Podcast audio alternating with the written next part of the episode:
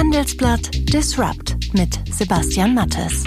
Hallo und herzlich willkommen zu einer neuen Folge von Handelsblatt Disrupt, dem Podcast über Startups, Disruption und die Macher der digitalen Welt. Mein Name ist Sebastian Mattes und wir melden uns wie immer aus unserem Podcaststudio im mittlerweile ziemlich winterlichen Düsseldorf. Und das hören Sie heute bei Handelsblatt Disrupt.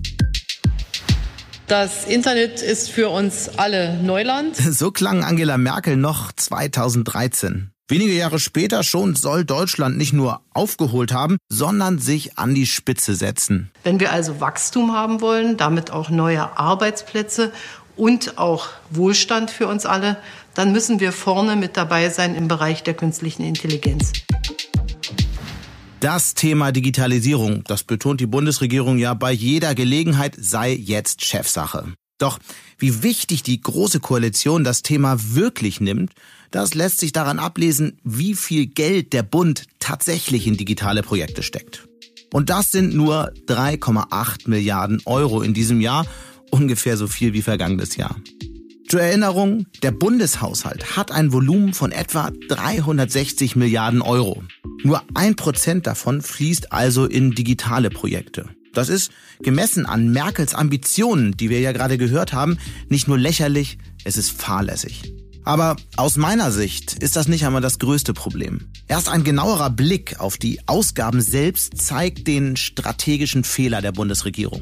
Denn in vielen Fällen fließt das Geld in kleinteilige Projekte wie Ideenwettbewerbe oder neue Websites oder in die Digitalisierung bestehender Prozesse, zum Beispiel die Entwicklung elektronischer Akten für die Bundespolizei. Vieles davon ist sicher nötig. Mindestens ebenso wichtig aber wären Investitionen in ganz neue Technologien. Eine Cloud-Infrastruktur für alle Behörden zum Beispiel, digitale Identitäten, mit denen sich Bürger bei Ämtern ausweisen können oder KI-Anwendung für die komplette Automatisierung von Verwaltungsdienstleistungen. Das ist überhaupt das Entscheidende, dass wir in einer Welt leben, in der plötzlich die Dinge sich sehr beschleunigen weil eben völlig neue Technologien da sind. Und die Frage ist, sind wir schnell genug in Deutschland, um das auch wirklich alles durchzusetzen? Da hat Merkel völlig recht. Die technische Entwicklung geht immer schneller. Viele der Technologien für eine digitale Verwaltung müsste die Bundesregierung nicht einmal im Ausland einkaufen. Denn immer öfter kommen die Ideen dafür auch von jungen Tech-Firmen aus Deutschland. Aber diese deutschen GovTech-Startups setzen ihre Ideen immer noch viel zu oft woanders um. Zum Beispiel in Großbritannien, Dänemark oder Singapur. Während also die Mitarbeiter in deutschen Ämtern immer noch auf Windows 10 warten, findet die digitale Revolution des Staates längst anderswo statt. Auf welche Technologien Deutschland also jetzt und hier setzen sollte, das habe ich mit dem GovTech-Experten Lars Zimmermann besprochen, der mit seiner Plattform Public hilft, junge Firmen im Bereich öffentliche Verwaltung aufzubauen. Als Bürger, aber auch Unternehmen wollen wir natürlich genauso digital arbeiten, kommunizieren, agieren können mit der Verwaltung, wie wir das im Privatleben auch tun. Und warum Startups? Weil die natürlich ähm, die besten technologischen Lösungen bauen. Der Staat oder die Verwaltung ist äh, nicht prädestiniert dafür zu programmieren. Im Anschluss daran ein Gespräch mit Juri Schnöller, der mit seinem Politik-Startup Cosmonauts und Kings Parteien und Organisationen helfen will, ihre Zielgruppen besser zu erreichen. Mit ihm habe ich darüber gesprochen, wie Daten die Politik und vor allem die Wahlkämpfe verändern können wohin geht die Reise in einer digitalisierten Demokratie? Und das ist eigentlich die Frage, die uns auch umtreibt. Äh, unsere Mission ist es, die Demokratie, wenn man so will, ins digitale Zeitalter zu führen. Äh, wir brauchen neue, nicht nur neue Spielregeln, sondern auch die Akteure müssen sich anpassen und ändern, wenn sie in dieser digitalisierten Welt bestehen wollen. Sie hören Handelsblatt Disrupt und nach einer kurzen Werbeunterbrechung sind wir zurück. Diese Episode wird präsentiert von Microsoft Teams. Mit Meetings ist es immer das Gleiche. Dateien sind nicht auffindbar und wer nicht vor Ort ist, verpasst das Wichtigste. Okay, starten Sie Microsoft Teams. Von jedem Ort aus an Meetings teilnehmen, mit Kollegen chatten, Dateien finden und in Echtzeit bearbeiten. Sind Sie bereit, das volle Potenzial Ihres Teams zu entfalten? Starten Sie Teams. Mehr unter microsoft.com slash Teams.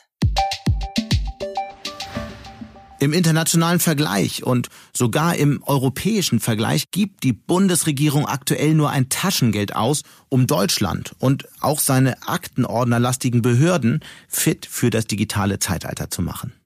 Gerade mal 3,8 Milliarden Euro sollen es in diesem Jahr sein und das für zum Teil ziemlich kleinteilige Projekte. Wie könnte es besser gehen und welche Technologien würden gerade die Verwaltung wirklich voranbringen, die ja angeblich schon in diesem Jahr in weiten Teilen papierlos arbeiten sollen? Darüber habe ich mit Lars Zimmermann gesprochen. Er ist Managing Director der europaweiten Plattform Public. Er hilft mit Finanzierung und Netzwerken, junge Tech-Firmen aufzubauen, die den öffentlichen Sektor transformieren können. Hallo Lars, schön, dass du wieder mal bei Handelsblatt Disrupt dabei bist. Hallo, vielen Dank für die Einladung. Warum ist es eigentlich so wichtig, Startups im GovTech-Bereich aufzubauen, also die öffentliche Verwaltung zu digitalisieren? Natürlich, weil es einen großen Bedarf gibt. Ähm, das sehen wir ja alle in unseren Städten oder auch im Bund und Ländern. Der Bedarf an digitalen Lösungen ist hoch. Als Bürger, aber auch Unternehmen wollen wir natürlich genauso digital arbeiten, kommunizieren, agieren können mit der Verwaltung, wie wir das im Privatleben auch tun. Und warum Startups? Weil die natürlich ähm, die besten technologischen Lösungen bauen. Der Staat oder die Verwaltung ist ähm, nicht prädestiniert dafür äh, zu programmieren. Und warum nicht auf die Lösung zurückgreifen, die es am Markt schon mhm. gibt? Was sind denn so drei konkrete Probleme, die die zum Beispiel lösen? Es gibt natürlich äh, fast eigentlich mehr eher 3000 Probleme als drei, aber ich will ein paar nennen. Äh, eins zum Beispiel ist, wie man mit Daten umgeht. Ja, also jede Stadt ähm, hat äh, heute nicht besonders viel Wissen darüber ähm, in Echtzeit, äh, wie viele Kita-Plätze werden eigentlich vergeben, wie ist das mit dem Budget, was kann ich relativ schnell ändern. Also Daten zusammenzufassen und mit Daten eine Stadtverwaltung zu führen, ist zum Beispiel ein ganz einfaches klassisches Beispiel. Ein anderes Beispiel kann sein das Thema der Formulare. Wir alle kennen Formulare. Ich glaube, niemand niemand weiß eigentlich genau, wie viele Formulare es in der Verwaltung in Deutschland gibt. Und warum nicht sagen, wir schaffen alle Formulare ab? Das können Sie relativ schnell durch äh, gut programmierte Bots äh, genauso gut hinbekommen. Und ein drittes Beispiel ist der sichere Messenger zum Beispiel. Also jede Stadtverwaltung, ähm, ob klein oder groß, muss sicher kommunizieren können. Und äh, die meisten nutzen die herkömmlichen äh, Produkte, die am Markt sind, die nicht besonders sicher sind. Und auch da kann es natürlich auch eigene Messaging-Dienste in der Verwaltung geben. Was ist denn euer spannendstes Projekt im Moment Portfolio? Äh, wir haben äh, sehr viele spannende Projekte, aber das spannendste Projekt, was ich natürlich gerade sehr gut finde, ist in der Tat das äh, Messenger-Thema. Also wie kommunizieren Regierungen untereinander eigentlich? Ähm, wir haben ein Unternehmen, das, wie heißt es? das heißt New Vector, mit dem wir sehr eng arbeiten, bei denen wir auch beteiligt sind, die gerade für die französische Regierung eine ganz neue Kommunikationsplattform aufbauen. Also alle 5,5 Millionen öffentlichen Bedienstete sollen dann dort ähm, auf einer, einer ganz neuen eigenen Kommunikationsplattform miteinander arbeiten können, sich äh, austauschen können, Projekte bearbeiten können, vom Messenger ähm, über äh, Videotelefonie. Und das natürlich verändert auch die Art und Weise, wie Verwaltung und, untereinander arbeiten. Und das ist natürlich eine interessante Technologie, ein interessanter Ansatz, den andere europäische Länder wie Deutschland auch sehr gut gebrauchen können. Mhm. 3,8 Milliarden Euro, das ist diese Woche rausgekommen, gibt die Bundesregierung für Digitales aus. Du kritisierst die Ausgaben der Bundesregierung ja schon lange, weil sie aus deiner Sicht nicht in die richtige Richtung fließen. In welche Technologien und Projekte sollte die Große Koalition das Geld denn stecken? Ich will vielleicht vorab sagen, die Technologien sind erstmal gar nicht so wichtig. Wir machen immer den Fehler zu glauben, in die Verwaltung müssen jetzt auch Tech-Experte werden. Also wir müssen jetzt alle KI-Experten, Künstliche Intelligenz-Experten werden oder mit Blockchain äh, irgendwie arbeiten. Äh, ich glaube, das ist nur der zweite Schritt. Der erste Schritt ist, sich zu überlegen, wie kann eigentlich Bund, wie können Länder die Voraussetzungen dafür schaffen, dass wir solche digitale Lösungen in Staat und Verwaltung nutzen können. Und ein so ein sehr ja, logisches Projekt, was sich daraus äh, sozusagen abfolgt, ist äh, die digitale Identität ähm, wir bräuchten in Deutschland eigentlich schon lange ähm, eine geteilte digitale Identität, die alle Deutschen nutzen. Das heißt, jede und jeder äh, ab Geburt sozusagen die Möglichkeit zu haben, mit einer Art elektronischer Pass ähm, dann auch alle äh, Produkte und Lösungen nutzen zu können. Andere Länder, Estland ist natürlich das bekannteste, aber auch andere europäische Länder haben das schon längst. Ähm, und ein solches Projekt zentral ähm, auch in einem föderalen Land wie Deutschland voranzutreiben, wäre ein Projekt, äh, was eigentlich viel, viel stärker stärker Beachtung finden sollte. Das würde dann ja auch digitale Behördengänge wesentlich erleichtern, oder? Das würde das natürlich auf jeden Fall. Also Sie können äh, oder man kann heute alles äh, dann machen, ähm, aber äh, es würde natürlich letztendlich auch überhaupt uns und die Verwaltung in die in die Möglichkeit versetzen, auch zukünftig ganz neue Lösungen, Bürgerdienstleistungen anzubieten, an die wir heute dann noch gar nicht denken. Aber das ist eben nicht möglich, weil wir uns digital nicht mit der Verwaltung äh, begegnen können sozusagen, sondern natürlich brauchen Sie für viele Dinge nach wie vor immer noch den Gang in die Verwaltungsbüros. Und eine andere Idee war ja eine übergreifende übergreifende Cloud-Lösung für alle Behörden? Ja, das ist äh, auch ehrlicherweise eines meiner Lieblingsthemen äh, von vielen im momentan. Ähm, wir haben ja momentan in Deutschland vor allem, in anderen Ländern wie Frankreich ist das ein bisschen weniger der Fall, weil sie zentralisierter sind. Das Thema, wir haben 16 Bundesländer, wir haben den Bund, also wir haben 17 äh, Verwaltungseinheiten sozusagen, wenn man die Kommunen jetzt gar nicht mal äh, mit reinnimmt. Und natürlich ist hier die Frage, warum wir nicht eigentlich viele standardisierte Leistungen auch in diese berühmte Cloud legen. Ähm, das hat äh, viele, viele Vorteile. Es hat auch äh, Risiken, die man aber abfedern kann. Stichwort Stichwort Sicherheit. Aber natürlich würde es uns allen viel, viel leichter gehen, ähm, wenn wir die Möglichkeit hätten, bestimmte Lösungen äh, teilweise auch mit Open Source aus der Cloud zu ziehen. Es wäre effizienter. Äh, der Bund könnte hier an alle Bundesländer zum Beispiel ein sehr gutes Angebot machen. Ähm, und auch da wäre aus meiner Sicht in Zukunft dringend geboten, dass man sich auf ein solches Projekt in Deutschland etwas mehr fokussiert, als das bisher der Fall war. Und warum passiert das eigentlich nicht? Das ist eine gute Frage. Es gibt viele, die das wollen. Also man darf jetzt auch nicht den Eindruck erwecken, dass ähm, in den Bundesbehörden oder auch in den Ländern ähm, niemand ist, der das nicht treibt. Ähm, es ist aus meiner Sicht so ein bisschen eine Führungsfrage. Also dieses, dieses Thema äh, durch Cloud oder durch digitale Identität Verwaltung erstmal zu befähigen, all diese Produkte und Lösungen anzubieten. Das kann eigentlich nur geschehen, wenn in der Top-Führung von Staat und Verwaltung diejenigen sagen, wir sehen das eben auch als eine strategische Priorität Autorität an, die dann die Ressourcen zur Verfügung stellen und die dann eben auch sagen, ich verbinde mich als Führungskraft in der Politik mit einem solchen Thema und möchte das treiben. Und da ist natürlich die Hoffnung, dass das ähm, in der Zukunft auch passieren wird. Mhm. Es gab ja auch mal das ehrgeizige Ziel der digitalen Verwaltung 2020, ähm, an dem die Bundesregierung seit, glaube ich, sechs Jahren arbeitet. Das heißt, dass in diesem Jahr die Umwandlung von Papier auf digital in der Verwaltung vollzogen sein sollte. Was ist denn da eigentlich der Stand? Weil man hört ja bislang nicht wahnsinnig wahnsinnig viel Gutes davon, oder? Ähm, also der Stand ist, glaube ich, da muss, kann jeder von uns einfach mal in eine Verwaltung gehen, Bund, Land äh, oder Kommune. Äh, das Papier wird es natürlich weitergeben. Ich glaube ehrlicherweise auch nicht, dass es jemals eine zu 100 Prozent papierlose Verwaltung geben wird.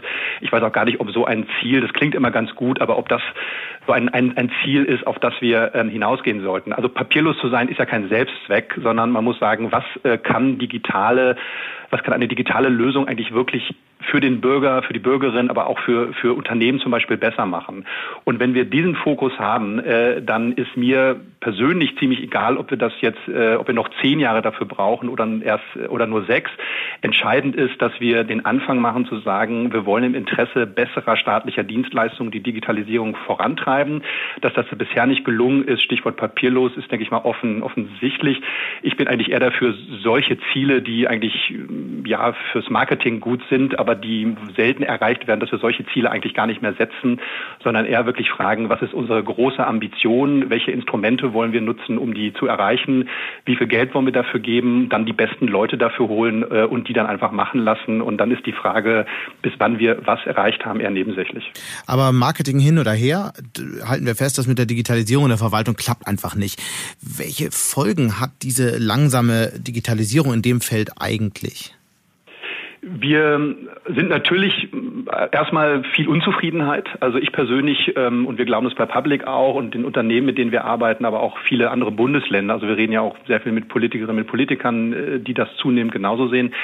Wir glauben, dass oder ich persönlich glaube, dass die Demokratie ähm, technologiefähig werden muss. Wenn wir das nicht schaffen, demokratische Staaten und die Verwaltung zu digitalisieren, schneller und besser zu machen, dann ähm, wird die Demokratie unter schweren Beschuss kommen, weil der Spagat äh, zwischen im Alltags- und Berufsleben ähm, hochdigital, hochtechnologisch zu arbeiten und dann das Gefühl zu haben, wenn man mit dem Staat agiert, irgendwie 30 Jahre zurückzugehen. Das ist ein Spagat, den eine Gesellschaft aus meiner Sicht nicht mehr lange aushalten wird.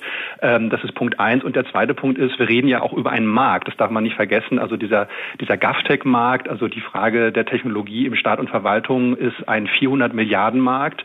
Und natürlich können wir den auch erschließen. Äh, die Bundesrepublik ist da der größte Markt innerhalb der Europäischen Union. Und natürlich können wir uns überlegen, wie können wir eigentlich Staat und Verwaltung in Deutschland so umsetzungsorientiert machen, also so affin für neue digitale Lösungen, dass wir neue Technologien auch anwenden können und dadurch eben auch diesen GovTech-Markt mhm. in Deutschland er, äh, erschließen, viele Unternehmen gründen können, viele Gründerinnen und Gründer damit nach Deutschland holen und letzten Endes eben auch dann in Deutschland, in der Europäischen Union solche Lösungen zu entwickeln, die bisher eben nur China oder die USA auf den Markt bringen. Aber Größe hat ja auch Nachteile. Du hattest ja Estland als Beispiel genannt. Das ist ja immer so das Standardbeispiel, wo es halt ganz anders läuft. Dänemark ist ein weiteres. Ist das nicht eigentlich unfair, ein bisschen wohlfeil, immer auf die kleinen Länder zu verweisen. Da ist ja natürlich so ein Wandel auch viel, viel leichter als in einem, in einem, in einem Land von der Größe Deutschlands, Komplexität mit den ganzen Bundesländern, wo, wo es viel schwieriger ist, das alles umzusetzen, oder? Ähm, die Frage würde ich immer leider mit Jein nur beantworten. Natürlich ist es leicht zu sagen, die Kleinen sind schneller und können es machen. Estland hat auch den Vorteil, dass man von Null aufbauen konnte. Ähm, wir zum Beispiel sagen den deutschen Politikerinnen und Politikern immer, guckt eher nach Dänemark als nach Estland. Denn die Dänen hatten eine traditionelle Verwaltungsstruktur, einen traditionellen Ansatz wie in Deutschland auch, den sie dann doch sehr stark verändert haben. Übrigens über Veränderungen der Verwaltung an sich, über die Frage, welche Leute man in die Verwaltung holt.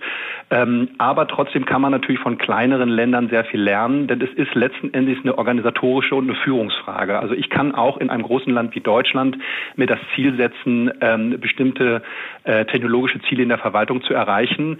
Ähm, und ich finde, man darf sich jetzt nicht zurücklehnen und sagen, ja, wir würden ja gerne, aber leider sind wir ein großes Land und deswegen äh, können wir das nicht. Also das ist eine Ausrede. Es ist eine Führungsfrage, es ist eine Organisationsfrage und äh, wenn man das will, dann schafft man das auch. Und äh, in einem Satz, wann werden wir es geschafft haben?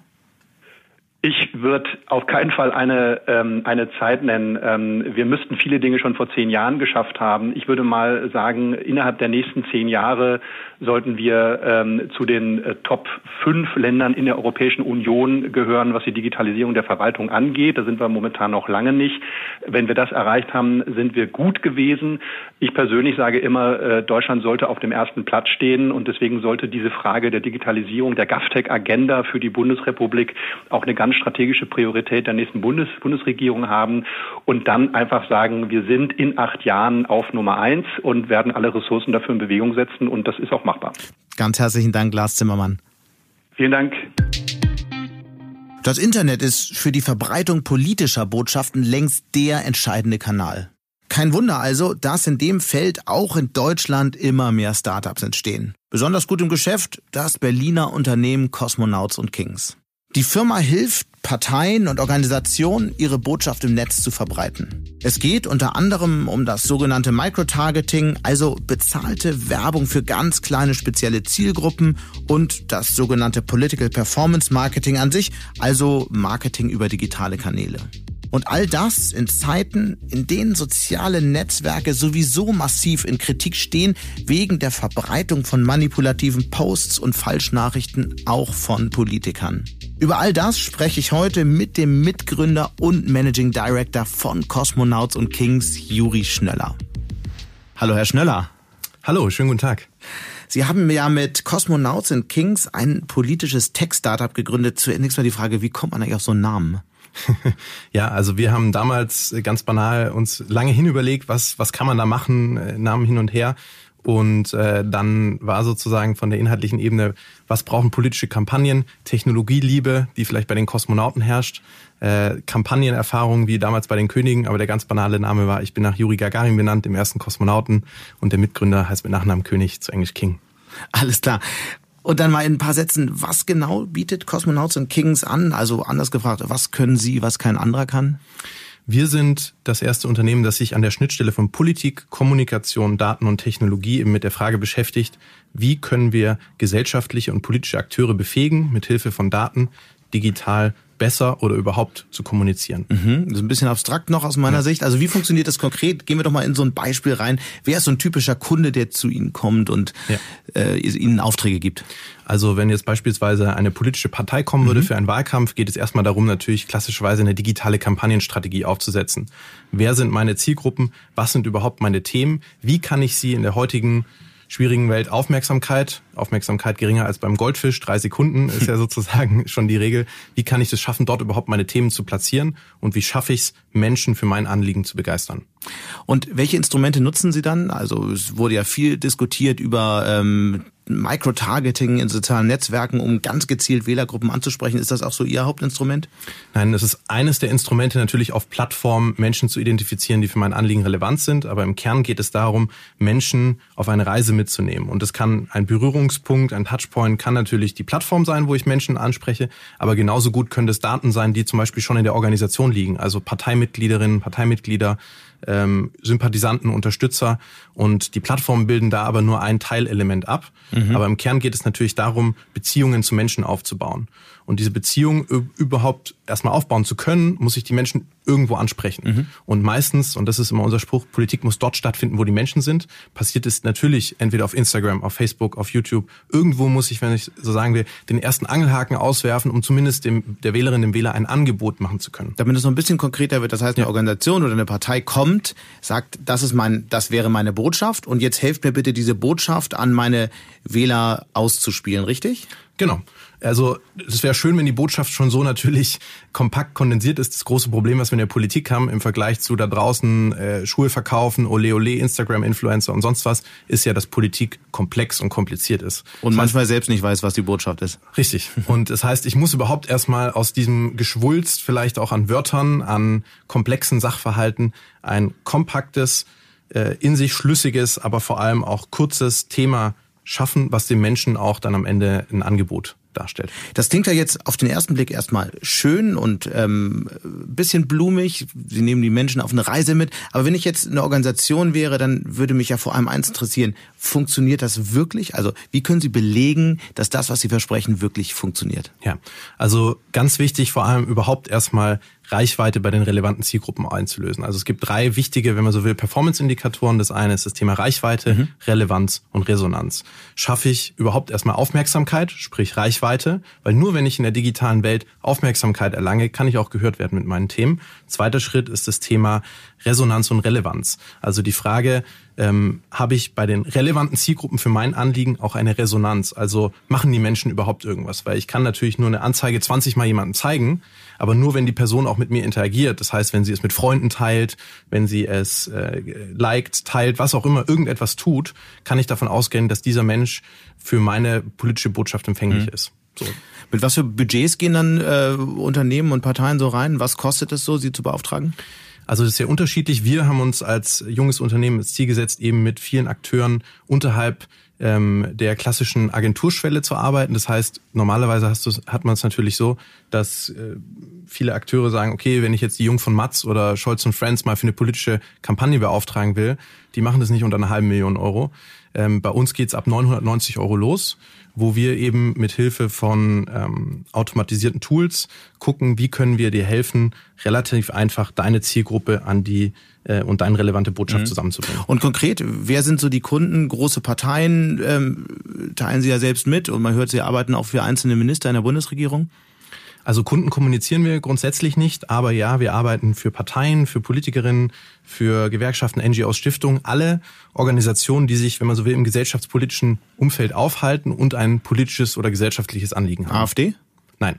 Wir arbeiten nicht mit Populisten, im Gegenteil, wir bekämpfen sie sehr aktiv und versuchen auch, gerade was die AfD im digitalen Raum abzieht, ähm, stärker in die Öffentlichkeitsfokus zu tragen, dass dort ein ganz, ganz gefährliches Problem äh, für die Demokratie besteht. Und zwar? Die AfD hat sehr früh erkannt, dass für sie diese, wir nennen es sozusagen die Disruption des politischen Meinungs- und Bildungsbildungsprozesses, das klingt jetzt ein bisschen sperrig, aber im Kern geht es darum, Meinung wird dominant digital, also politische Meinungsbildung Jüngere Menschen informieren sich hauptsächlich über Instagram, über YouTube, wenn wir uns mal Rezo denken und andere Geschichten. Und die AfD hat sehr früh verstanden, dass sie dort Strukturen schaffen muss und dort Meinungen aufbauen muss. Und wenn wir uns angucken, gerade in Ostdeutschland bei den Landtagswahlen, die letztes Jahr stattgefunden haben, da haben wir gesehen, dass die AfD verstanden hat, wenn alle Medien in eine Richtung marschieren, gehen sie noch viel stärker in den digitalen Raum, um dort in ihren Echokammern Meinungen, Angst, Hass zu verbreiten und das aber natürlich in sich einen extrem großen Multiplikationseffekt hat, den die anderen Parteien lange unterschätzt haben. Dann gab es ja die große Aufregung, irgendwann haben es die anderen Parteien ja dann verstanden, das war so vor einem Jahr, anderthalb ungefähr. Wenn Sie sagen, Sie arbeiten nicht für Populisten, ist das ja auf der einen Seite schön und gut. Auf der anderen Seite gibt es ja noch eine ganze Menge Wettbewerber, die ähnliche Dinge tun wie Sie und die machen es dann möglicherweise. Das heißt, eigentlich verstärken Unternehmen wie Sie, wie ähnliche wie Sie das Problem, oder? Nein, also das finde ich ist eine verkürzte Sichtweise, weil am Ende äh, wenn man jetzt sagen, die anderen Akteure arbeiten mit den Instrumenten und äh, zivilgesellschaftliche demokratische Akteure tun es nicht, dann haben wir ein Problem. Und uns geht es eben genau darum, zivilgesellschaftliche Akteure, die für eine Stärkung des demokratischen Diskurses sich einsetzen, zu stärken und zu befähigen, eben genau gegen diese Kräfte, die Angst, die Hass verbreiten, auch entgegentreten zu können. Und das kann ich aber nur, wenn ich in der Lage bin, strukturell, aber auch kommunikativ da etwas entgegenzusetzen.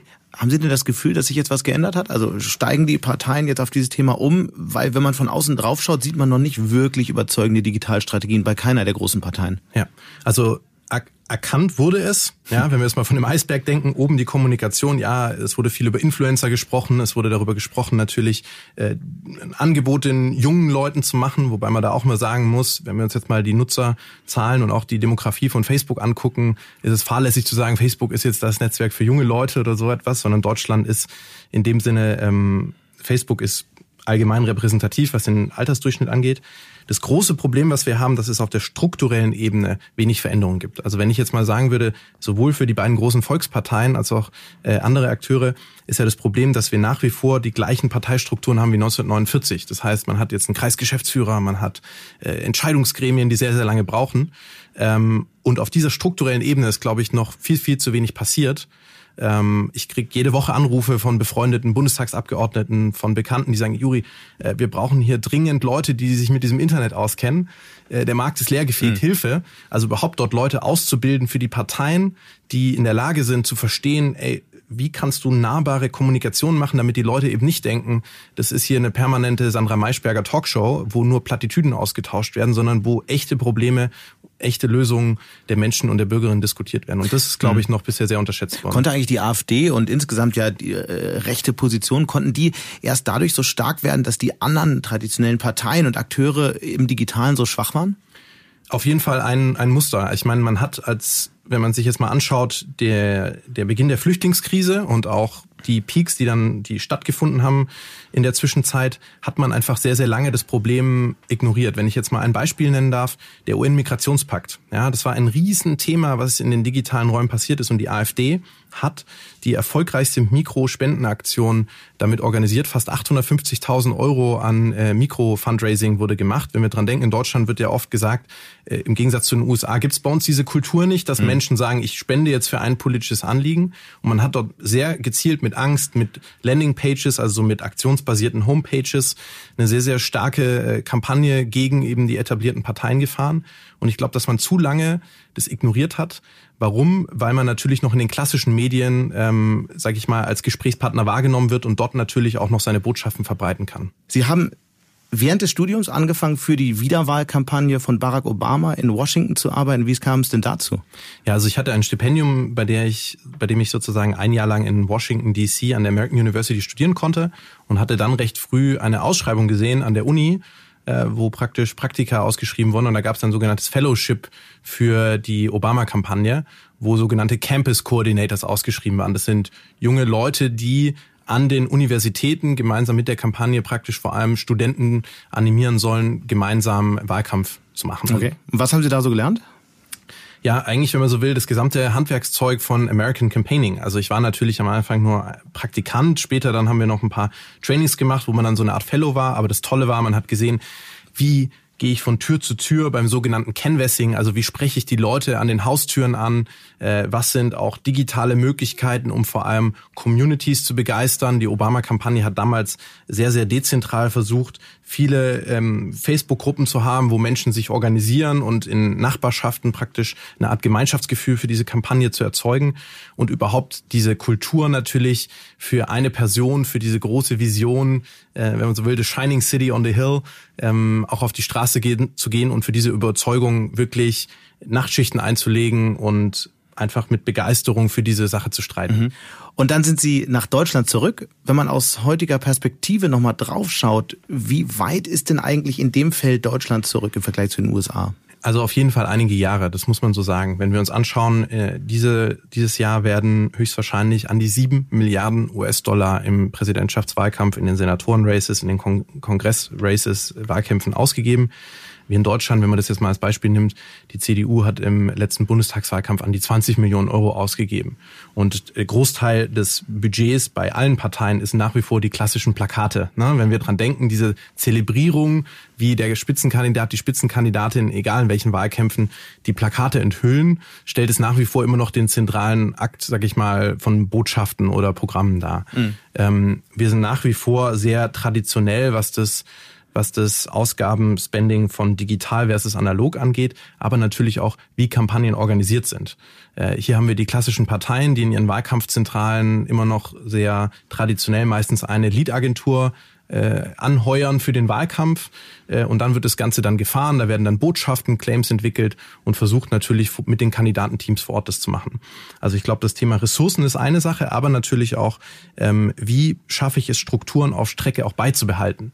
Das ist eine der Erfahrungen, die, die ich sozusagen da ein bisschen machen konnte in der Vergangenheit, dass nach dem Wahltag auf gut Deutsch wird der Bürgerstein hochgeklappt, die Telefone werden äh, entzapft und dann heißt so viel wie, okay, in vier Jahren wieder, während in den USA, wenn wir uns angucken, Obama Organizing for Action oder auch ähm, also was sein, wenn man so will, sein, sein Pack war, um seine politische Arbeit in Kampagnenform zu legitimieren. Aber wenn wir uns jetzt angucken, was Trump eigentlich die ganze Zeit macht, hin und her reisen ähm, und Rallies halten, dieses Permanent Campaign Mode, Permanent On, ähm, ist etwas, was wir in Deutschland, glaube ich, jetzt auch nach und nach stärker sehen werden. Was, für, was heißt denn das eigentlich, dieses Permanent On aus technischer Perspektive? Es heißt vor allem, dass sich Menschen permanent involvieren muss, permanent mit Botschaften bespielen, um natürlich auch Legitimation für meine politische Agenda zu bekommen. Ähm, diejenigen, die das in Europa am stärksten machen, ist jemand wie Emmanuel Macron oder auch Sebastian Kurz. Die versuchen sehr, sehr stark mit Mikrokampagnen eben auch, wenn man so will, Erfolge ihrer legislativen Arbeit zu feiern, um dort Menschen in einen permanenten Zyklus der Interaktion zu treiben, um sie auch als aktive Anhänger beibehalten zu können. Weil natürlich ist die große Frage, wie schaffe ich es auf Strecke, auf Dauer, Menschen für mein Anliegen nicht nur begeistert zu halten, sondern dass sie auch sich auf dieser Reise mitgenommen fühlen. Und wie funktioniert das konkret? Durch Newsletter, durch Werbung in sozialen Netzwerken? Ja, also es ist vor allem die Art der Ansprache. Ne? Mhm. Also es ist, darf immer nicht nur absenderzentriert, sondern es muss anliegenbasiert sein, dass ich sage, was denkst du dazu? Es kann ja schon mal überhaupt mit damit beginnen, die Menschen zu fragen, die in, in Townhalls, in, äh, in, in Newslettern, klar, Votings, aber vor allem auch so die Frage, okay, schaffe ich es überhaupt, eine, eine Dialogform zu etablieren, die den Menschen das Gefühl gibt, hey, hier kommt nicht nur alle vier Jahre eine Partei, setzt dir für einen Tag die Krone auf, mhm. äh, lieber Wähler, du darfst wählen und dann auf gut Deutsch, please get out of the room and let the professionals handle it, also lass die, die Profis ran, äh, wie mal ein Politiker gesagt hat, sondern gibt den Menschen auch das Gefühl, dass sie Teil dieser politischen Agenda sind. Sie versprechen ja, dass Sie vor der Verwertung von persönlichen Daten das Einverständnis jedes einzelnen Nutzers einholen. Wie soll ich mir das vorstellen? Schreiben Sie jeden Einzelnen an und ähm, wie funktioniert das? Ähm, wie funktioniert das datenschutzrechtlich? Ja, also wenn wir die DSGVO als Grundlage nehmen jeglichen Handels, ist es natürlich so, dass ich, solange ich mich auf den Plattformen bewege, keine personenspezifischen mhm. Daten erhebe. Das heißt, wenn ich jetzt sage, okay, Jung und Erstwähler in Düsseldorf ansprechen, dann weiß ich nicht, ob da jetzt äh, äh, Lissy oder Hugo oder wer auch immer dabei ist, äh, so, sondern ich kann nur diese Gruppe anonymisiert ansprechen. In dem Moment, wo ich jetzt einen Datenpunkt generieren möchte, was wir in Deutschland nach wie vor ja nur haben, in der größten Regel ist die E-Mail-Adresse oder die Telefonnummer. So, das sind die zwei und natürlich die physische Adresse. Mhm. So, das sind so die die die drei Möglichkeiten, die ich habe. Weil wenn wir jetzt von den Ressourcen sprechen, irgendwie groß Apps bauen, wie jetzt in den USA ist bei uns jetzt noch nicht äh, groß erkennbar, dass ich jetzt da äh, riesige Datenmengen aufbaue. So und dann habe ich die Möglichkeit, Ihnen ein Angebot zu machen. Das heißt, wenn ich jetzt sagen möchte, möchtest du die Grünen in NRW unterstützen, hier trag dich ein mit deiner E-Mail-Adresse äh, und werde Teil unserer Bewegung. Und dann bekommen Sie eine E-Mail, wo mhm. dann eben drin steht, ja, ich bin bereit, dieses Anliegen zu unterstützen. Bitte bestätige das nochmal. Das sogenannte Double Opt-in-Verfahren ist da ganz wichtig, dass eben nicht nur Leute sich irgendwo eintragen können. Das heißt, ich muss immer den Menschen, ich kann ihm ein Angebot machen, er kann sich eintragen, aber er muss immer nochmal das bestätigen. Und erst dann wenn, wenn man so will, besitzt die Organisation das Recht, diesen Datenpunkt zu verwenden. Okay. Sie hatten ja selbst gesagt, dass Sie sich auch mit Mikrotargeting beschäftigen, also versuchen, winzige Zielgruppen über soziale Netzwerke anzusprechen. In den USA sind ja politische Kampagnen auf Basis von Daten in sozialen Netzwerken ähm, nicht nur nicht nur dort, aber vor allem in den USA ziemlich in Verruf geraten. Ähm, wie, wie sehen Sie die Debatte und ähm, Brauchen wir eine grundsätzliche Regulierung dieser Technik? Absolut. Also ich glaube, diese Wild Wild West Days hat spätestens die, der Skandal um den Datenmissbrauch bei der Firma Cambridge Analytica gezeigt, mhm. dass es eben, wenn es um Daten im politischen Kontext geht, nicht wie beim Schulverkaufen ist. Ja? Also wir können nicht äh, davon ausgehen, dass wenn es um die politischen Einstellungen von Menschen geht, dass wir die gleichen, wenn man so will, Targetierungsmöglichkeiten haben sollten, die es im klassischen Online-Marketing gibt. Das heißt, der Staat die Medien müssen genau definieren, wie kann so ein Regelset aussehen, damit eben Missbrauch, wie es eben passiert ist, äh, in den USA nicht möglich ist. Mhm. Und das Problem, was wir bisher haben, dass die Plattformen zwar selbst aktive Schritte unternehmen, wo man jetzt dann auch fragen muss, wie viel Eigeninteresse steckt dahinter in Form von Unternehmensreputation versus eigentlichem wirklichen Anliegen, den demokratischen Diskurs zu fördern. Ähm, weil natürlich das Problem bei Plattformregulierung ist, wenn wir jetzt von politischer Wahlwerbung sprechen, niemand kann es wirklich kontrollieren. Also Facebook oder Twitter kann natürlich sagen, wir machen das und das, aber es gibt am Ende keine staatliche Oberbehörde, die äh, das kontrollieren kann. Aber jetzt mal konkret, wie würde so eine Regulierung aussehen? Man könnte beispielsweise ganz konkret sagen, an Wahltagen, wenn ich das mal auf Deutschland ummünze, in Deutschland ist es bisher legal möglich, am Wahltag politische Werbung zu schalten. Also nur mal ein Beispiel. Ich kann natürlich sagen, okay, ähm, äh, am Sonntag, wo Wahltag ist, sollte es eigentlich, in Frankreich zum Beispiel ist es so, äh, sollte es nicht möglich sein, dass ich noch um 15 Uhr äh, Hunderttausende Euros für politische Wahlwerbung ausgeben kann, sondern eben das verboten ist. In Frankreich ist sogar schon Tage davor genau, verboten. Genau, Müsste man nicht über sowas diskutieren? Absolut. Ich glaube, das sind, also am Ende brauchen wir, wir brauchen ein ethisches Framework, wenn man so will, wo wir, glaube ich, auch darüber sprechen müssen, welche Regeln sollten sich Parteien auch geben. Wenn wir jetzt zum Beispiel, äh, die Union diskutiert ja gerade viel zum Thema AfD äh, und Linksparteiabgrenzung. Ich glaube, dass wir parteiübergreifend ein Framework brauchen. Welche Sprache wollen wir in der politischen Kommunikation in Deutschland haben? Ja, ist es zielfördernd, auf Facebook von Feinden zu sprechen? äh, was vor allem die AfD sehr, sehr stark macht. Also befördert das eigentlich nicht den Hass und die Spaltung in der Gesellschaft? Mhm. Sollten wir da nicht ein gemeinsames ethisches Fundament bauen? Und jetzt auf rechtlicher Ebene geht es ganz konkret darum, ähm, wenn ich jetzt zum Beispiel an die Missinformationskampagnen von RT Deutsch anschaue, ja, die teilweise auf YouTube mehr Reichweite. Das von Russland finanzierte Nachrichtenportal. Genau, was, was in Sachsen oder in Thüringen mehr Reichweite hat als die ARD oder Tagesschau, da müssen wir uns auch fragen, äh, welche, sage ich jetzt mal, Medien, wie müssen wir das Mediengesetz so aktualisieren, dass wir es auch fürs digitale Zeitalter fit machen? Aber ich sehe noch ein ganz grundsätzliches Problem, gerade bei diesen Mikro-Targeting-Kampagnen, mhm. weil es da ja möglich ist, unterschiedliche Zielgruppen sehr, sehr speziell anzusprechen. Das heißt, zersplittert da nicht die politische Öffentlichkeit immer weiter, weil Menschen mit Botschaften konfrontiert werden, von denen andere möglicherweise nie irgendwas mitbekommen. Bisher ist es ja im politischen Prozess eher so, ich mache ein Statement, Sie antworten auf mein Statement und versuchen das zu widerlegen und wir diskutieren auf offener Bühne. Das ist ja eigentlich vorbei. Und diese Zersplitterung, die wir sehen, wird doch dadurch eigentlich nur stärker gefördert. Also führt, führt das diese, dieses Mikrotargeting nicht zu noch viel größeren Problemen? Das tut es, wenn ich nicht konsistent in der Botschaft bin, weil ich glaube, das große Problem, äh, was wir, was wir sozusagen beim Mikrotargeting dann bekommen, ist, wenn ich natürlich der Zielgruppe A äh, sage, ich bin dafür und der Zielgruppe B, ich bin dagegen, weil dann natürlich sozusagen eine, eine, eine nicht konsistente Botschaft entsteht. Die große Frage ist ja, was ist das, was ist das Bindeglied, was eine Kampagne oder jetzt, wenn wir jetzt von politischen Themen sprechen, zusammenhält? Und genau das ist der entscheidende Punkt. Ich glaube nicht, dass es zielführend ist, ähm, dort zu sagen, ich kann viele verschiedene ähm, Echokammern ansprechen und dort widersprüchliche Botschaften machen. Das ist auch etwas, was wir übrigens nicht tun. Also das, das lehnen wir auch ab ähm, wo wir ganz klar unseren Kunden auch sagen, das Wichtigste ist, dass die Botschaft transparent ist, dass ich weiß, wer ist der Absender, mhm. wer finanziert das Ganze. Ich kann ja über Facebook inzwischen auch einsehen, jede, also jede politische Werbung muss klassifiziert werden ähm, und sie kann dann praktisch eingesehen werden über ein Register. Das heißt, ich kann heute, wenn ich jetzt auf die Grünen gehe, kann ich sehen, welche Anzeigen haben die Grünen in den letzten 30, 180 Tagen geschaltet. Ähm, aber das reicht natürlich noch nicht. Es sollte dort auch weitergehen und dass wir beispielsweise gerade der Bundeswahlleiter äh, wenn wir jetzt mal an die äh, Wahlgesetze denken, auch Sanktionierungsmöglichkeiten hat, wo vielleicht Verstöße gegen solche Sachen vorgenommen werden.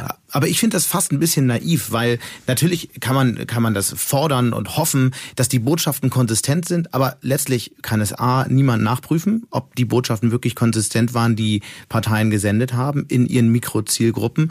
Und zweitens, äh, warum sollte sich irgendjemand daran halten, wenn man es dann schon nicht nachkontrollieren kann? Also naiv äh, ist es nicht, weil das Wichtigste ist ja, dass wir einen gewissen Grundsatz haben, wo wir als demokratische Akteure, egal jetzt welche Partei ich ausgehe, erstmal davon ausgehen muss, dass äh, das, was ich sage, ähm, zumindest in der einen oder anderen Form auch nachprüfbar ist. Und wenn wir jetzt zum Beispiel von Facebook sprechen, ich kann heute auf eine Seite gehen und sagen, welche Anzeigen hat die AfD geschaltet und ich sehe, wo sie in welchen Gruppen mit welchen Botschaften reingegangen ist. Das heißt, ich kann nachprüfen, das war ja, ist ja mhm. auch schon ein, zwei Mal, zum Beispiel die CSU wurde ja zu Recht kritisiert, dass sie ähm, mal in einem Fall äh, Spätaussiedlern äh, eine gewisse Botschaft geschickt hat und anderen andere. Also es gab ja solche Fälle schon, die aber sehr, sehr schnell auch medial aufgegriffen wurden. Ähm, wo, sage ich mal, diese diese diese Nicht-Konsistenz auch gegeben war. Und ich glaube schon, dass da die deutschen Medien sehr sehr genau hinschauen. Ähm, aber natürlich ist auch die die Akteure in den Parteien gefordert, da eben diese ethischen Maßstäbe auch anzulegen. Mhm. Ist das auch ein Feld, was Regulierung angehen kann und muss? Ja, absolut. Also ich glaube, dass wir in Deutschland eben ein grundlegende Neuregelung des politischen Kommunikationsbereiches brauchen für das digitale Zeitalter. Also es gibt ja, wenn wir jetzt an den Ethikrat denken und Co. im Medien, im klassischen Medienbereich gibt es ja schon viele Instanzen und Instrumente, die tätig werden, wenn gewisse Verstöße festgestellt werden. Ich glaube, dass wir so etwas auch ein digitales Äquivalent brauchen. Und da müssen wir aber unterscheiden, wo reden wir von Kommunikation wo reden wir vielleicht auch von Propaganda und gezielter Missinformation? Dann sind wir sehr schnell dem Bereich natürlich Cyber Defense, ähm, äh, was dann vielleicht eher ein Fall für die Nachrichtendienste ist, wo es dann um ausländische äh, Beeinflussung deutscher deutscher Meinung geht. Ähm, und dann reden wir aber auch, glaube ich, von einer gewissen Art Selbstverpflichtung, einen Ehren- oder einen Ethikkodex, den sich meiner Meinung nach politische Akteure, Kandidatinnen und Kandidaten auf lokaler, regionaler, aber auch nationaler Ebene stellen sollten wo man am Ende wie so eine Art Gütesiegel sagen könnte, ähm, hier, ich, ich, ich setze die Daten sauber ein, ich mache das, das, das, das, wie so eine Art Checkliste, mhm. wo man ja auch sagen könnte, das geht über den Bundesdatenschutzbeauftragten oder Co., wo ich wie so gelb, grün, rot machen könnte, wie, wie steht's denn überhaupt um das Thema bei, bei der jeweiligen Partei oder bei dem Kandidaten? Nächsten Dienstag ist in den USA ja der Super Tuesday, also der große wichtige Tag in den Vorwahlen bei den Demokraten. Und im Zusammenhang in den Diskussionen über die ähm, Wahlkämpfe und äh, die Demokratie in den USA fällt auch der Blick immer stärker auf die digitale Wahlkampfstrategie von Donald Trump. Was ist denn daran zu beachten? Also Trump hat natürlich 2016 erlebt, welchen Einfluss, sage ich mal, die digitalen Möglichkeiten auf seinen Wahlerfolg hatten. Er hat jetzt Brad Parscale, den damaligen digitalen äh, Chef, zum gesamten Kampagnenmanager ernannt. Das zeigt schon, welchen Stellenwert er dem ganzen Digitalen in seiner Gesamtkampagne einordnet. Ähm, der hat schon verkünden lassen, sie wollen eine halbe Milliarde Dollar ausgeben insgesamt. Ähm, und dort werden wir natürlich sehen, dass noch viel, viel, viel stärker dieses Thema Community Mobilizing stattfindet. Das heißt, die Strategie, was wir jetzt schon erkennen können, der Trump-Kampagne ist, gerade auf Facebook und Instagram natürlich für, sage ich mal, Enthusiasmus, Mobilisierung zu sorgen und am Ende aber die Leute raus aus der Plattform zu ziehen, hin auf die Trump-App, beziehungsweise in das eigene Datenuniversum. Und die Trump-App, das kann man sich so vorstellen, ist wie eine, ähm, ein, ein multiverselles Tool, was vor allem darum geht, eigene Nachrichten zu konsumieren, aber eben auch Unterstützerinnen, Unterstützerinnen im Freundes- und Bekannten- und Familienkreis zu aktivieren. Das heißt, was dort versucht wird, ist eben raus aus den Plattformen hin in ein in sich geschlossenes Ökosystem. Und das ist eben das Gefährliche, was sozusagen auch schon einige Demokraten, äh, Strategists, Strategieberater auf der auf der demokratischen Seite angemerkt haben, dass das ein wenn, wenn der Kandidat, die Kandidatin jetzt feststeht bei den Demokraten, ein Vorteil sein könnte, der nicht mehr einzuholen ist. Weil er so viele an sich gebunden hat. Genau, weil er einfach jetzt auch Zeit hat. Was ne? sind das für Zahlen?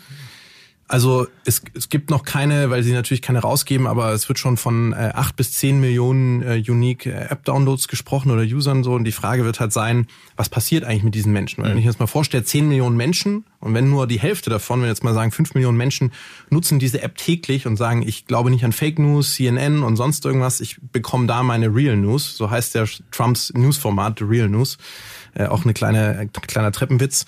Ähm, so, und dann wird das aber genutzt, um natürlich versucht wird, hier teile das jetzt mit drei Freunden, äh, verbreite die Wahrheit. Ja, du, wir brauchen dich, um gegen das korrupte System in Washington zu kämpfen. Und das, das tut natürlich so die Leute elektrisieren. Ähm, und äh, dort zu verbreiten. Und da merken wir, wenn wir, je mehr Leute auf diese App kommen, ist natürlich potenziell eine Gefahr, die das in sich geschlossene WhatsApp-Gruppen äh, weitere Gruppen verbreiten, wo wir gar nicht tracken können, wie jetzt vielleicht bei Facebook, wie viele Leute hat es jetzt eigentlich mhm. erreicht. Das heißt, wir wissen mhm. es faktisch nicht. Und von den Demokraten hört man, was digitale Strategien angeht, eher nur Pannen, oder? Ja, das haben wir in Iowa gesehen. ähm, ich glaube, da hatten einige App-Entwickler äh, ein paar schlaflose Nächte. Ähm, wo man eben gesehen hat, gerade was das Thema Technologie, äh, Data angeht, dass die die Akteure bisher zumindest keine Kampagne, egal ob es jetzt Pete Buttigieg, Mike Bloomberg oder andere sind, wo wir jetzt sagen, da hat jemand die, die Secret Weapon entwickelt im digitalen Kontext, die äh, einen so dermaßen Gamechanger hervorbringt, dass sie, dass sie zum klaren Sieg verhelfen mhm. würde. Bloomberg gibt ja auch ziemlich viel Geld aus. Wie ist der digital aufgestellt aus Ihrer Sicht? Bloomberg gibt nicht nur sehr viel, sondern unfassbar viel Geld aus. Er hat jetzt äh, sozusagen schon über 400 Millionen Dollar insgesamt in, in das Rennen gepumpt. Ähm, seine Strategie wird auch sehr kritisch gesehen. Er hat gesagt, natürlich, Geld spielt keine Rolle, während andere Kandidaten wie Bernie Sanders, der sehr, sehr stark auf Micro-Fundraising von kleinen Unterstützerinnen äh, setzt. Äh, Bloomberg geht jetzt mit der Gießkanne rein und sagt, Super Tuesday wird mein entscheidender Tag und ich pumpe das Geld ins Rennen rein. Ähm, da gab es jetzt allerdings auch schon erste Medienberichte, wo Twitter hat erst letzte Woche äh, einige Dutzend Accounts gesperrt, wo, wo man gesehen hat, dass Bot-Netzwerke am Werk sind, also dort auch mit ein paar Dirty Tricks gespielt wird. Ähm, und ja, man wird sehen, glaube ich, ob diese wir pumpen jetzt äh, Dutzende Millionen Dollar in, in Facebook und Google, ob das jetzt am Ende auch zum Erfolg führen wird. Das ist eine große Debatte. Ich habe das unter anderem mit äh, Mark Zuckerberg in Brüssel vergangene Woche diskutiert. Sollte Facebook politische Werbung generell verbieten, so wie Twitter zum Beispiel? Ich glaube, die Frage, die grundsätzlich dahinter steht, ist ja, was ist mit dem Facebook-Algorithmus? Also wenn wir, wenn wir jetzt sozusagen politische Werbung erstmal bannen, mhm. das ist, sage ich mal, eine kurz, Short-Term klingt es vielleicht erstmal gut. Wir hatten es jetzt bei Twitter ja auch, wo man gesagt hat, man verbietet politische Werbung. Ähm, langfristig stellt sich aber dann schon die Frage, wenn wir jetzt mal äh, davon ausgehen, dass Facebook nichts in seinem Algorithmus ändert, was ist mit neuen Akteuren, die aufs Spielfeld kommen? wenn wir jetzt mal Trump zum Beispiel nehmen oder die Trump Family, die haben dann da äh, hunderte Millionen Follower. Wie schafft man es überhaupt in diese Echokammern reinzukommen? Wie schaffe ich überhaupt Menschen anzusprechen, die vielleicht gegensätzlicher Meinung von mir sind? Ich glaube, dass viele Akteurinnen und Akteure über alle Parteien hinweg noch nicht gänzlich verstanden haben, wie fundamental sich die Meinungs- und Willensbildung verändert in Deutschland. Ähm, wir haben das jetzt natürlich gesehen bei, egal ob es jetzt Fridays for Future ist, egal ob es äh, Pegida war oder andere. Also wir sehen neue soziale Bewegungen auf den, auf den Plan treten. Ähm, und die Frage, die Parteien halt beantworten müssen, wie schaffen sie es noch, die, die, Auftrag, die Aufträge, die ihnen im Grundgesetz ja eigentlich äh, gegeben werden, mhm. auch weiter ausüben zu können. Und ich glaube, diese Bindungskraft, dass eben die Parteien es auch schaffen, das zu tun, vor allem die beiden großen Volksparteien, die ja sich beide gerade in, wenn man so will, in einer nicht nur Vertrauenskrise, sondern auch in einer Findungskrise befinden, ähm, müssen dort eben schauen, wie sie digital dort in den nächsten Jahren äh, gehen können. Und was mir halt Sorge bereitet, dass, dass immer mehr, wenn man so will, nicht demokratisch legitimierte Akteure auf den Plan treten, die natürlich Forderungen rein in den, in den Diskurs bringen und wo aber immer mehr Menschen sagen, boah, die Parteien, die brauchen so lange, die können sich nicht einigen und furchtbar und das den demokratischen Vertrauens, äh, sag ich mal, die, das Vertrauen in, in, in das System insgesamt schwächt. Welche Folgen hat das? Denken Sie das mal weiter?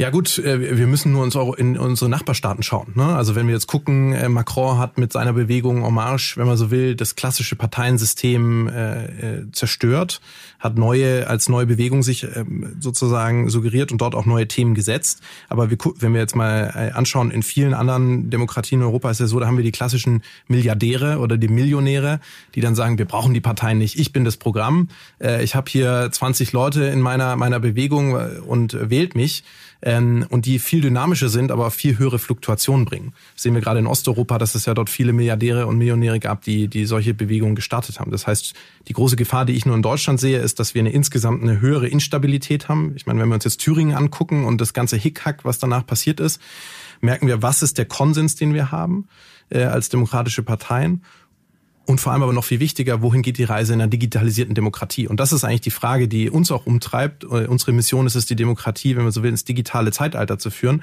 Äh, wir brauchen neue, nicht nur neue Spielregeln, sondern auch die Akteure müssen sich anpassen und ändern, wenn sie in dieser digitalisierten Welt bestehen wollen. Aber es sieht im Moment nicht danach aus, als ob sie es schnell genug schaffen würden. Es stimmt mich nicht vieles optimistisch, nein. Und gibt es auch irgendwas, was Sie optimistisch stimmt? Ja, absolut. Also ich glaube, gerade nach den Entwicklungen in Thüringen und dem Hickhack hat man gemerkt, die Zivilgesellschaft lebt. Ähm, so viele Menschen haben dort ein klares Zeichen gesetzt, eben gegen Rassismus, gegen, ähm, gegen aufkeimenden Extremismus, gegen Hass und gegen sozusagen die ersten Anfänge, die vielleicht dort waren. Und das ist etwas, glaube ich, was uns alle optimistisch stimmen sollte, dass es viele, viele Menschen gibt, die bereit sind, sich mehr einzubringen. Ganz herzlichen Dank für den Besuch. Dankeschön. Und das war's dann auch schon wieder mit Handelsblatt Disrupt. Ich freue mich übrigens über Kommentare in unserer LinkedIn-Gruppe, zu der ich Sie hiermit herzlich einladen möchte. Sie können mir natürlich auch jederzeit eine Mail schreiben. Alle Details dazu finden Sie in den Show Notes. Danke an dieser Stelle auch für die Unterstützung von Alexander Voss und Migo Fecke und Regina Körner von professionalpodcast.com, dem Dienstleister für Strategieberatung und Podcastproduktion. Wir melden uns nächste Woche Freitag wieder. Bis dahin wünsche ich Ihnen eine schöne Woche und interessante digitale, aber natürlich auch analoge Zeiten. Ihr Sebastian Mattes.